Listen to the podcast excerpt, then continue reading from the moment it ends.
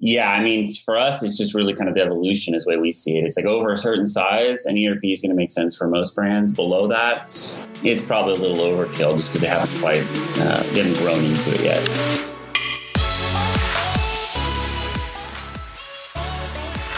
Hey, I'm Blake, and this is the Content Plus Commerce podcast, presented by Engine E-commerce, the only podcast for people building successful online stores. From agency life to being a lone freelancer, we'll be bringing you weekly content full of best practices and in the trenches advice. Hey, this is Blake Purrier with Engine Commerce, uh, back for another episode of Content Plus Commerce. Today, I've got Chad Fisher of B Town Web with me. How are you, Chad? I'm doing well. Yeah, good, thanks, good. Blake, for having yeah, me. Thanks for coming on. So, talk to me a little bit about uh, your agency, how you founded it, maybe your background and growth story as well. So, B Town Web was officially founded about seven years ago. If I go way back in my history, I used to work at Price Waterhouse in management consulting and audit, and then left to go figure out what I wanted to do. Um, bought a couple businesses, um, totally unrelated to web development. But as I started to grow those businesses, I realized I needed to understand development, marketing, SEO, all the things to really run a company and, and, take advantage of the online side of things. And this was way back in like 08, 2008, 2009. Fast forward a little bit. I, I also started to realize, well, I had a lot of uh, tools and just like software I wanted to build. Uh, one of the first things we did was we built a, a writing marketplace, Content Runner, where we matched up agencies and writers. And um, as I started building that, I realized, also realized that it's very expensive and a lot of work to try to do on your own. And so I, I also saw the rise of Shopify and had some friends that needed help from a development perspective. So we really started to shift gears um, about six years ago to focus on Shopify. We became Shopify experts. We became Shopify Plus partners three years ago. So that's kind of really the, the quick and dirty backstory of uh, B Town Web. Yeah, yeah, and you mentioned like seven years of of building like ecom sites. That is a lot of trends and kind of a lot of waves to ride for sure. Yeah, no, absolutely. We started out. Um, by really focusing on WordPress. And so we got to know WooCommerce a little bit, um, did some BigCommerce, uh, and then kind of played around with Shopify a little bit. And so for us, it was being that jack of all trades um, to try to accommodate where our clients were coming from. But then as the rise of Shopify kind of took off and we started to understand sort of the power of a, of a great SaaS platform, we quickly kind of grew along with Shopify as we became um, a plus partner and just started to focus on that. That's awesome. So now let's get into talking a little more about like building sites themselves. Um, outside of Shopify, like what are some of your go-to tools or plugins or integrations that you see like brands really embracing? I think that um, the way I look at it for us, and uh, setting aside like the tool part of the question, it's more of like really what are the questions and issues, like the pain points that brands are dealing with. And for us, I mean, where we kind of get this, give a little bit of contextual um, component to the question. When we're engaging with the brand, it's often because they're considering changing platforms. So the way we look at things is there's the actual migration event. So there's moving like the raw data, customers, record, customer order, customer details, orders, rec, uh, product detail, 301 redirects, like getting into really the hardcore um, just moving of the raw data. And for us, there's certain scripts that we've written, so we kind of custom built some of our own tools there.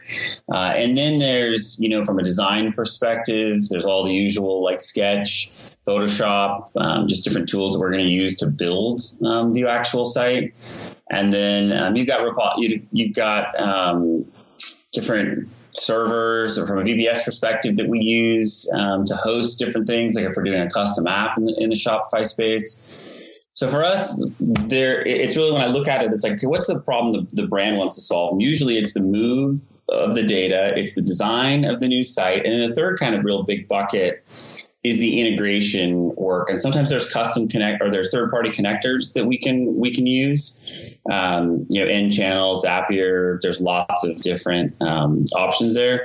Sometimes we have to write our own custom connectors, just depending on uh, if there's anything that's already existed before. Yeah, for sure. That's like with Zapier. Um, that was one of the things we identified at Engine pretty early on was like that one to many connection is just so valuable to the client for a, a brand to be able to say, well, I want to integrate with this obscure third party piece of software, uh, for the, for the dev team, no matter what platform you're working with. That's just the added bulk of having to integrate with every service is just so tough. And Zapier solves a lot of problems right off the bat. Yeah, no, absolutely. Um, that is is such a huge pain point for for merchants because if you think about it, it's like your ecom uh, platform for these smaller entities. It's really like their mini ERP, but they're connecting whether it's like Xero or QuickBooks, or they're connecting to fulfillment center, or they have a loyalty program, or an inventory management software.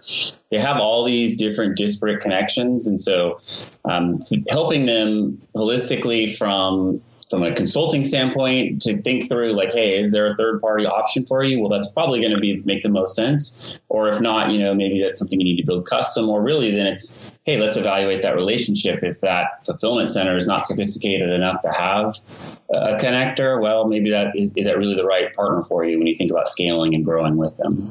Yeah yeah. I want to go back to one thing you hinted on uh, because we see this as well. You said that for some of these brands they see their ecom platform as their ERP system. Now, I'd love to hear your thoughts on like, do you think that's wise, or do you think there comes a point like in a growing brand's life when they're like, oh no, I've been treating my ecom platform as my ERP system. Now I truly need an ERP system. What have I done?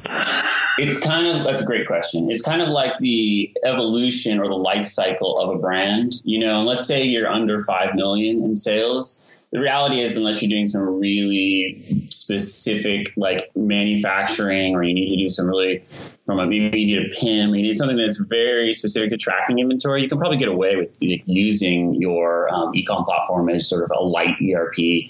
Um, but the reality is as you grow, if you get over 5 million, 10 million, and you are into a manufacturing component, you're going to need to look at the, the alternatives, whether it's on the small end like a Brightpearl or even moving up to like a, a.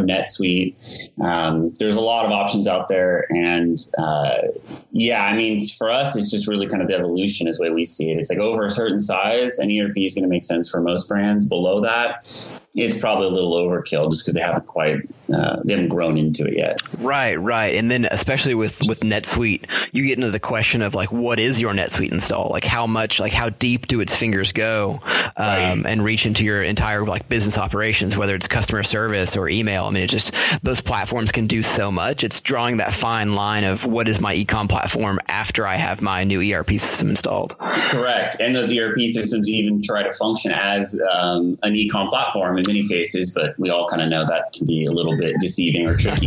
exactly, exactly. Um, the next thing I would love to talk about would be from your perspective, what do you see as some of the the big challenges, uh, like in building ecom, like great ecom experiences? I think that um, back to it, I'm going to take it from a brand centric mm-hmm. point of view because I, I could talk about what we what challenges us, but it's not really as interesting when I when I think about this um, question. And for me, it's like what is most challenging um, from a brand perspective. And this, are you thinking of it in terms of like growth or what? Maybe elaborate a little bit more. Yeah, yeah. I would say in terms of like difficulties in like the actual build outs, like whether oh, okay. it's yeah, yeah, whether it's like client relations or tooling. No, that makes sense. So I think a lot of it, you know, if you take the sort of like technical component, um, and you you know, there's always going to be roadblocks, like whether it's you know um, a connector is a great example, um, maybe some sort of functionality like a product configurator or something very custom that really pushes the envelope of what our platform are looking at. But I think it's actually really some of the more soft skills and um, things around the project that are often the more typical problem areas that, ri- that arise. Like, for example, um, proper project management, not only on um, our side, but on the the client side, uh, a proper communication, setting a correct expectations, um, making sure there's a clear agreement on scope, Uh, those are the types of things that can get projects in trouble if you haven't kind of set out the rules of engagement and made it clear on both sides. I think that the other things like the technical, the design things, those usually tend to kind of get ironed out as long as you and the client, um, from a brand perspective, have agreed on those other sort of overarching principles. Yeah, I, you are like you were speaking my exact language for sure. Like what we usually see, uh, what we get hung up on would be like asset handovers and like proper right. asset handovers, and then scope and understanding like the exact details of the scope that we need to get written down. So there's no misinterpretation two or three months after the fact on when you've had uh, like maybe a different a change in personnel or a contact at that brand. They're going back through that scope document and, and pouring over it. You want to make sure that you've captured captured exactly what you're doing. That's right. Yep. No, totally, totally agree. Yeah. Now let's we can shift our conversation a little more to the future of e-commerce, and this is something that that I'm passionate about. Like it's the reason why we're building Engine, um, and we're seeing this huge groundswell like in D2C brands. Subscription commerce is rapidly yep. evolving. What do you think is something that might catch people off guard in the next year and a half? I think that um, I'm going to tweak the question a little bit. Please, please. Uh, in terms in terms of the future of growth, and I'm going to talk about opportunities, and, and I'll talk about some pitfalls as well. I think that I think you nailed it. Like in terms of subscriptions is, is a big component of D2C businesses and brands that we see launched. I think eh, I was looking at the data the other day. It's probably one in four, maybe one in three uh, brands that come to us when they're launching a new business have a, a subscription component to their to their pro, to their product and whatever they're selling.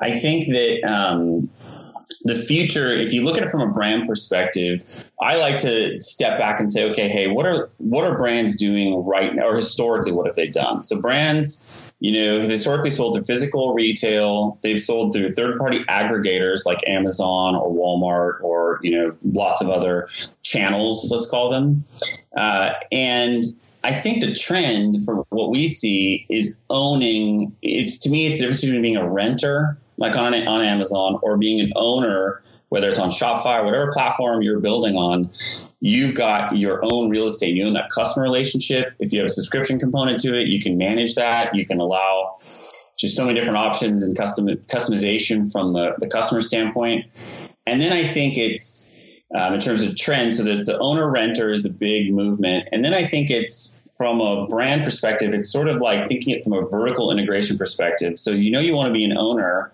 but you want to be in multiple places. So it's okay to sell and be a renter on other platforms. You, it's okay to do physical retail. So it's thinking through like, okay, if, if I have a point of sale system, I need to feed into my ecom platform, and eventually I'm going to grow into an ERP, and I need to understand and control my fulfillment process. And it's thinking through that entire like stack and how can I, as a brand, make that as sort of seamless and efficient as possible so that I can connect with my customers wherever they're at?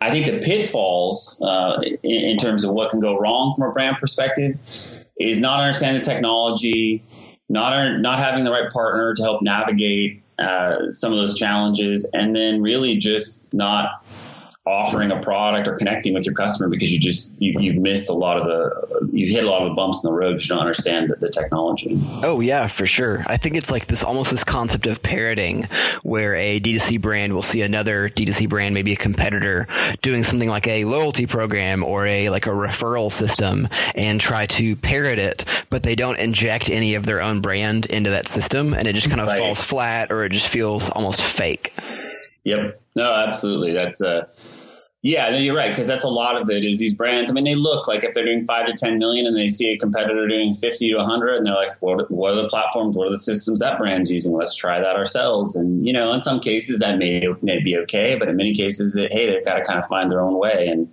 create their own brand and their own unique um, selling, their own unique customer um, experience. Yep, for sure. Now, final question. Uh, what's something B Town Web has been up to that you want to brag on or talk about for a little bit? I think that um, for us, we're kind of going through our own change where we've historically been very development centric, and that's what's helped us grow to the size. We're at 11 people. And we've really connected with a lot of brands because we understand development on the e-com side of things, and it's really helped us grow. But what we're realizing is that we want to be a little more holistic because the reason these companies are doing development, it's 99 times out of 100, it's in support of some sort of like growth initiative. I mean, they're obviously it's like creating landing pages, setting up reviews, connecting Google Merchant Center, creating wholesale functionality on their store. All these things are done with the pretty much the sole purpose of growing growing revenue. And so what we're realizing is that there's a bit of lost opportunity for us to not have some of the growth uh, initiatives and sort of uh, focus built into our services. And so we're going to be adding um, some more uh, talent there so that we can help out our brands and really deliver more value than just outside the development and design space. That's awesome. Sounds like you guys have a, uh, a really nice picture of growth planned for the next couple months. Yeah, no, for sure. We're growing quickly, and yeah, it's been a it's been a great ride so far. Awesome. Thanks for joining me today, Chad. I really appreciate it. Yeah, absolutely, Blake. Enjoy. Talk it. soon. Thank you. Yep. Thanks for listening. If you like the show, make sure you subscribe. Also, if you'd like to talk to Engine about our agency partner program, then visit enginecommerce.com/agency.